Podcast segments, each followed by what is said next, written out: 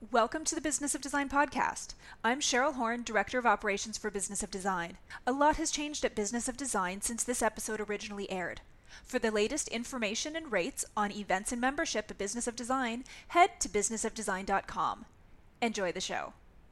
Hello there, and welcome to Business of Design, episode 181. And we've got something a little different planned for you today. We are going to introduce Hey, somebody's already here. Is it Cheryl? Now, hi, Jackie. How are you? Should I unmute you? Hi. Hi. How you doing? I don't know what's going. on. Not sure what's going on with my camera. I'm good. I'm from Australia, so I just thought if I go on it, I'm not going to fall asleep, and then that's why I'm back. what time is it there right now? It is two forty-five in the morning. Oh my goodness! Wow. Whoa, hey, put the brakes on. You're probably confused. What I started to say is we're going to do something a little bit different. Every month, members of Business of Design, industry peers, fabulous interior design folks come together in order to ask their most pressing questions. And I get to give them the best answer I possibly have to that question. It's a lot of fun. It keeps me on my toes. And there's so much good stuff we thought you might all appreciate hearing. So, what you heard at the top of the show is me just signing into Business of Design Group coaching, only to realize there was already a member on the line, a member from Sydney, Australia. So, you're hearing Jackie show up to the call, and I'm asking her what kind of information she's looking for today. Did you show up this morning with specific questions you wanted to ask? Um, I've got a few general questions. I asked them before in the um, in, as part of the courses, and you said come come to the meeting. So oh, it was okay, about. What I'm thinking um, is maybe we can ask you first, so that you can get to sleep. What do you think? Oh no, I'm going to listen to the whole thing okay. regardless. so, okay, awesome. So thank you. I appreciate that. Okay, good.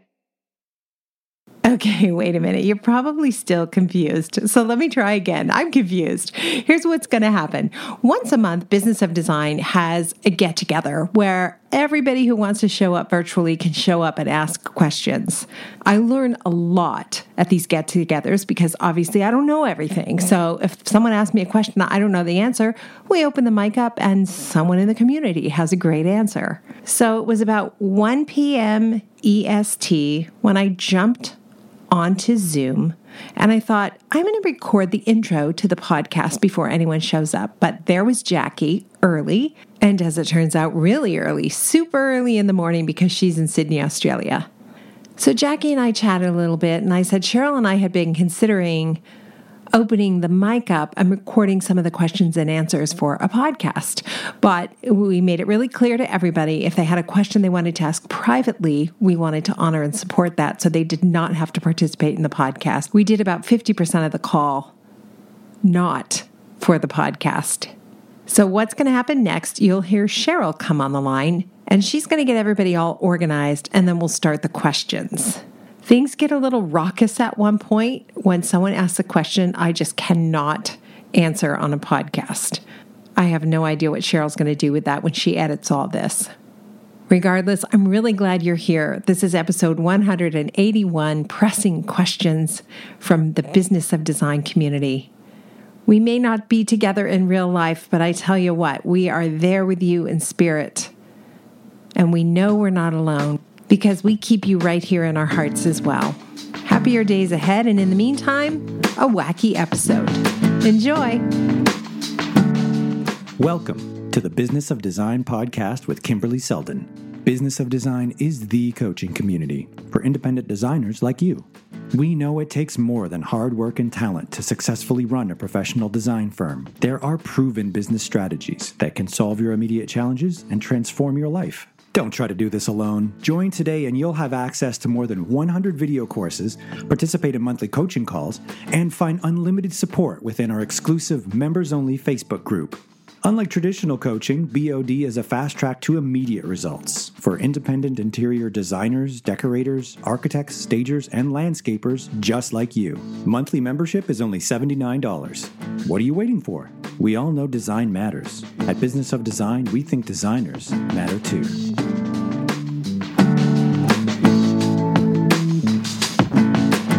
As the episode begins, you'll hear me engage with Cheryl, Cheryl Horn, Director of Operations. And then I'll quickly explain to Business of Design members in the Zoom meeting what we have planned. And it should all make sense from there. Hey, Cheryl. Hey, how are you? Hey, you have coffee. All right, that's not nice. I was debating if I should have one. Um, or if I should do it after like a little reward, you know. I don't know. I decided to hold off. Coffee in the morning in like this huge mug, and then this is like my afternoon tea mug. I got to do like the design branded. Oh, we have so many cute things we were going to give away at the retreat, at the conference. Like, wow. I don't want to think about all we've lost for the moment. It'll come back. But anyway, Hi, Ginger. She says it's her first time here after having listened to me for years. Oh dear, oh dear. So good. Nice. Yeah, new member. Oh, nice. Okay. Before we get started, uh, I just want to say Cheryl and I have this brilliant idea. We think it's a brilliant idea anyway, that we would record this session, if you will, and use parts of it for the podcast. I don't want to stop anyone from being able to ask their question privately if that's your desire. So you're under no obligation to be part of the podcast. But if you're comfortable asking your question live and, and allowing people to hear your voice and maybe using a first name or an alias, then uh, we'll ask you to open up the mic, ask your question live. And Cheryl, Jackie from Sydney is already on the line. It's about three o'clock in the morning, and she's got a few questions and she agreed to, to be part of the podcast. So if we can start with her while everybody else is thinking about, I feel like I've got like a bug bite, like, oh my gosh, it's itching my chin so much. Um, we'll start with Jackie, and then anybody who wants to ask a question and, and have it maybe be part of the podcast, great, let us know. But if you have a question and you do not want to be part of the podcast, no problem. I want to make sure you get your question answered as well. So, no pressure.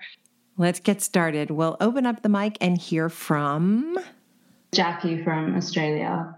Sydney. In Sydney, how is it? How are you guys doing regarding COVID there? Um, it's okay. Melbourne's um, back in lockdown. I reckon it will be, uh, you know, any day we'll go back in lockdown. But at the moment, we're all free. Yeah, which is yeah. a bit scary, but. Yeah, it really is. It's uh, and it's a long, it's a marathon. Turns out. Yeah. It's 3 a.m. in the morning. Jackie has stayed awake all night, which I don't even think I could do anymore. I go to bed now so early because of the whole COVID thing. I don't even think I could be up till midnight anymore. So, Jackie, thank you for uh, staying awake so late. And we'd love to answer your questions early so you can go to bed. thank you. Um, so, my question is in regards to step one um, with the initial consultation. And I was wondering, how would you or would you approach it differently for a developer client as opposed to an end user client? That is such a good question. And we get that from time to time. So I'm assuming that you mean the developer says, I've got this great big project with 82 homes in it, and we want to use you, Jackie, the design professional, to meet individually with each homeowner and help them make all of their selections. Is that right? Um, I wasn't thinking along those lines. It was more you know, we're doing a six luxury apartment development, or we've got this piece of land and we want to subdivide it and create, you know, four homes on it, really high end homes that. So it's it's not go to a hundred different people and find out everything, make it perfect for every single person, but it's it's on a smaller scale, but still a big project. Right. Okay. I but the client's are not emotionally involved because they're not the ones that are going to be living there. Right. I could understand how, in a situation like that, where you're essentially having a meeting with a developer to convince that developer that you're the designer who should be hired for the project, I can understand how a two hour consultation where you're charging a flat fee might not be the best way to go. Having said that, I do think I'd want to be clear prior to the meeting with the developer uh, what's the agenda of the meeting? How many other designers are you speaking to? What is it going to take for me to be the successful designer uh, following the meeting? What are you looking for um, so that I can come to prepare to the meeting? And maybe it's just that you need a one hour meeting to discuss what they're looking for, and then you're going to be asked to provide a package uh, that shows pricing. So, in a way, it's more similar to commercial design, where a lot of designers for commercial design mm-hmm. projects will go to that first meeting for free. Okay. Does that make sense? Yeah, that makes yeah. yeah. I just I would ask the questions though very directly like who else are you considering for this project and then if they waffle on that just say you know I just want to know um, am I in you know am I in a mix with other designers I respect am I one of two am I one of nine um, I think that that's a reasonable question to ask before you decide to give your free time and go out and potentially give away your expertise for nothing. Yeah. Okay. Thank you. That makes a lot of sense. Cool. I'm going to uh, open it up to Andrea next. It's funny, you know, Jackie had asked a question uh, via the forum, via the website, which happens, right? People watch a course and then they ask a question. And unless you have a little bit more context, sometimes it's really hard to give good, reasonable answers in that capacity. You sometimes need to ask a few follow up questions. Um, Andrea, I'm trying to unmute you, but I need to ask permission no, it's not allowing me to unmute Andrea. There might be a sound issue on your end. Um, okay, we'll come back to you, Andrea, if you can figure out sound on your end. Uh, Jennifer, can we hear you? I'm here, yes. What's your question? So, I'm in the process of revamping my business model. I've always uh, just charged markup plus hourly for product and just referred business out. And I've decided to add project management to my services and which I'm excited about, but it's very intimidating. I've watched the course on project management and how to charge and things, but I'm in the process of trying to figure out which contract I should download um, of, of what's offered, which one would like suit my business model best. And I wanted to know if there was any verbiage on project management within that contract before I make the purchase. The two contracts Andrew is referring to, one is my hourly fee contract and one is the flat fee contract. There's actually very little difference between the two contracts, which is kind of surprising because I follow most of the same fundamentals of Business of Design's 15 step project management strategy with both. So, between those two contracts, in fact, both of them have the same policy around markups. It's, they're exactly the same. It's just that with the flat fee contract, of course, you're not engaged to do the project management until you've completed the other phases, the other two phases. But in terms of how it works, they're both exactly the same. Okay, great. I'm glad you're going to do that too, because the reality is most of us are intimidated by that term, you know, project manager. I don't want to be the project manager. But if you order one piece of furniture, you're the project manager for procurement for that one piece of furniture. And it doesn't take very much effort to stretch that skill set out to project manage everything. If you can order, track, receive, and install a single piece of furniture, you can do that for everything else on the project as well, provided you have systems. And I'll just give you one more. Um, I'll just, you know, I'm clearly I'm biased. I think the designer should be the project manager all the time because I think we're much more detail oriented than a lot of the other trades. But here's a perfect example. I had a, a, project, everything went great. And suddenly we decided we were going to do this new glass door, which was super fun. And we added it at the end of the project to the ensuite. And the contractor said, Listen, I'm already talking to Louie over at the hardware place. So do you want me just to get the doorknob for the ensuite. And I said, sure. And so a flurry of things happened. The doorknob wasn't going, where's the doorknob? Where's the doorknob? He finally sent me an email and said, is this the doorknob? And I said, yes. So he ordered the do- doorknob. And then when I went to the job site and saw it installed, it was 12 inches in diameter. It's massive. It looks like a Bozo the Clown doorknob. And so I had to call the client and took a picture. I'm like, a slight little hiccup with the doorknob. And we had a good laugh about it. But because of COVID, getting it corrected has been a bit of a nightmare. And because the doorknob was so big, they, they drilled two holes in the glass door. So now I have to have back plates made to cover up the two holes and then have the correct doorknob installed.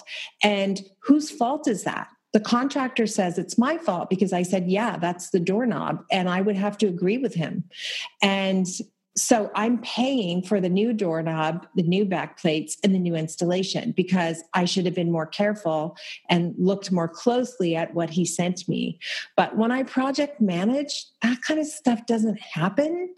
So I'm just a big fan of just give me all of it to be responsible for. And then if I make a mistake, I can throw some money at it. No big deal. I've got money. Anyway, there, there you go. That's my week. That's in fact, that's my the last three months have been stuff like that I've been dealing with. Like, oh, no fun. Thank you, Jennifer. Thank you. Thanks. Um, uh, I'm going to try and open it up to Loretta. Loretta asked to unmute. Loretta, uh, we Loretta, should, hear you? shouldn't we be in Palm Can you Springs right now, Loretta? No, in October. We should be in Palm Springs together in October. October. Really sad. Yes, I need that. How are you? I know. Doing well. Back in the city for a bit. It's different. Yeah. Yeah. It's a different vibe, Yeah. right? When you're in an urban environment with lots of people versus like a rural environment where there's lots of space to roam. It's just a different vibe with everything that's going on. I agree. I agree. Yeah. So I have a quick question for you. I'm working with a client now, and they mentioned they may want to take over the project after presentation. So I wouldn't do the execution.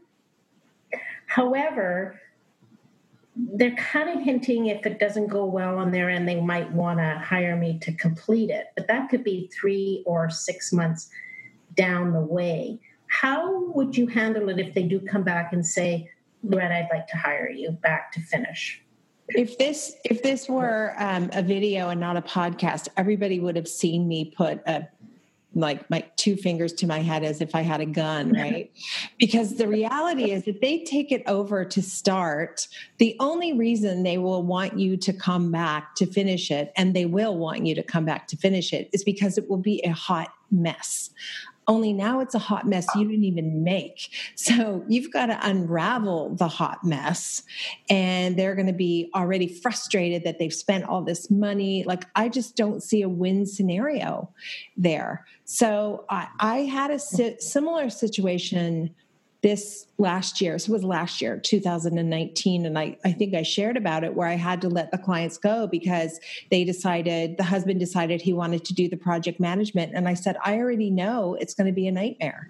I, I don't have to, I don't have to go along with this to know how this turns out. And I had um, a note from the wife of the relationship. Sure enough, it's a hot mess it is a hot mess. And she's like, Is there any way? No, no, no, no. I can't, I just can't win. Now, having said that, I'm not an idiot. If I needed to pay the bills, I would take the job and I would just suck it up and I would do it. But you definitely don't have to put yourself in that position. And then the other thing, Loretta, um, in, in terms of, so they do they want you to do the purchasing and then they're going to take it over or they're going to do all the purchasing? Um, kind of sounded like she was going to do all the purchasing. I don't think it'll go forward even to start on their end. So, should I just do a little like um, part of the uh, scope of work that if they hire me back, they have to pay an additional fee to review stuff if they haven't started working? Well, I, I think, think they, I- if they hire you back, they're going to be in a terrible position because the only reason they're going to hire you back is because it's a mess. And so you'll be in a position to charge for every single minute of your time to fix the mess. Um, that's been my experience anyway. When I've come back to a project, I had a, a project once where the, the client suddenly let us go and said they were going to do the project management. And then when we got back, it was a mess. I mean, they, they just so happily paid all of our bills because we fixed it, but it just wasn't that much fun. Um, and in that case, they had a child who had a severe disability. So I felt like, oh, I feel really bad for them. I'm going to go back and do this. But the one thing I would think about too, like, let's say that that situation happened to me again. I'm using all these resources that are trade only. So that's another thing to consider. I would say to the clients, absolutely, you can take the project over. However, you're going to have to get quotes on the blinds, the fabrics, the drapes, because none of my trades are going to work for you. They only work for me. So good luck. you know um, and then i would talk to my trades and i would say here's the thing that happened and you know if she calls you the answer is no the answer is just no um, and then because you know, we're human beings. If a trade said to me, I'm desperate for work, I desperately need the work, I'd say, great.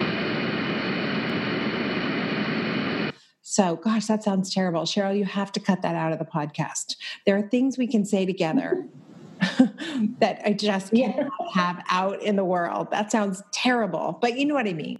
I know what you mean. Yeah. So I, I know how to handle this then. Yeah. Okay, good. And Cheryl, are you're going to cut that out? Seriously? can. You might have to remind me. Oh my gosh, I don't have any bandwidth to remind you. My brain is just done. you have to write that down. Seriously, I, I just that comment right toward the end. Will you make a note? Make a note. I'm watching her. She has to write it down. I'm watching. I'm watching. I'm watching. She's writing. Writing. yeah, I mean, there's just certain things we say behind closed doors that I'm just not saying on a podcast that would just be not sound right. this is why D- Dina says this is why we like the forum. Yeah, because I'm more like, yeah. Oh, Loretta, you're so sweet. She's emailing Cheryl to remind you. I love it. I, I need a note. That is, I, I love notes. so good, yeah. so good, so good. I'll quickly. And, and if a few members are writing in about uh, re, uh, questions about the retainer, but they're coming typed in, so we'll keep those ones uh, till the end. We'll keep that out as well. Well, we could okay. ask them, we could just answer them without hearing who's asking them. Um, I have a question about the retainer. Would you elaborate on how to provide assurance to the client that paying a retainer is a practice that benefits them as well as me? All right, this is definitely not going on the podcast, people. Okay, so I need to th- think about this. I need to process this out loud with all of you on the call. Um, the truth is the period. That's the truth. However, and I guess I would ask, why do you need to justify why you need the retainer?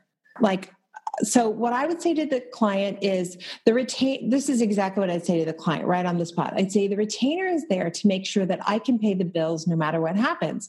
Oh, and then I tell them real life stories and I'll say this one time we are at a cottage, we are working on someone's boathouse and the police come cuff my client and take him away in a cruiser. And we're all standing there with our mouths open, like, oh my God, what is happening? What just happened? And back then, this was maybe 15, 16 years ago, my retainers were so small. So I think I had a $10,000 retainer, but he owed me like $300,000. So you can imagine my second thought after we're like, oh my God, is he, are they cuffing him? My second thought is, oh my God, I need this money. You can't, you can't go to jail. You have to pay me, right? So I tell my clients stories like those. That's why I have a retainer because things happen in life. And um, we also had a situation where the clients uh, got a nasty divorce and they just stopped paying their bills. Had nothing to do with us, right? It had to do with the fight that they were in. He said she had to pay and she said he had to pay. But in the meantime, we didn't have any money. So I just quickly will go into those kinds of stories about why I need a retainer retainer to make sure that I can protect the financial health of my company. And I, have never had a client um, argue with that or try to persuade me otherwise. Did that answer the question? I went off on a tangent there. I think it did. I think it did. Um, Ginger's got her hand up. Let's allow to talk and ask to unmute. Hello. Hi.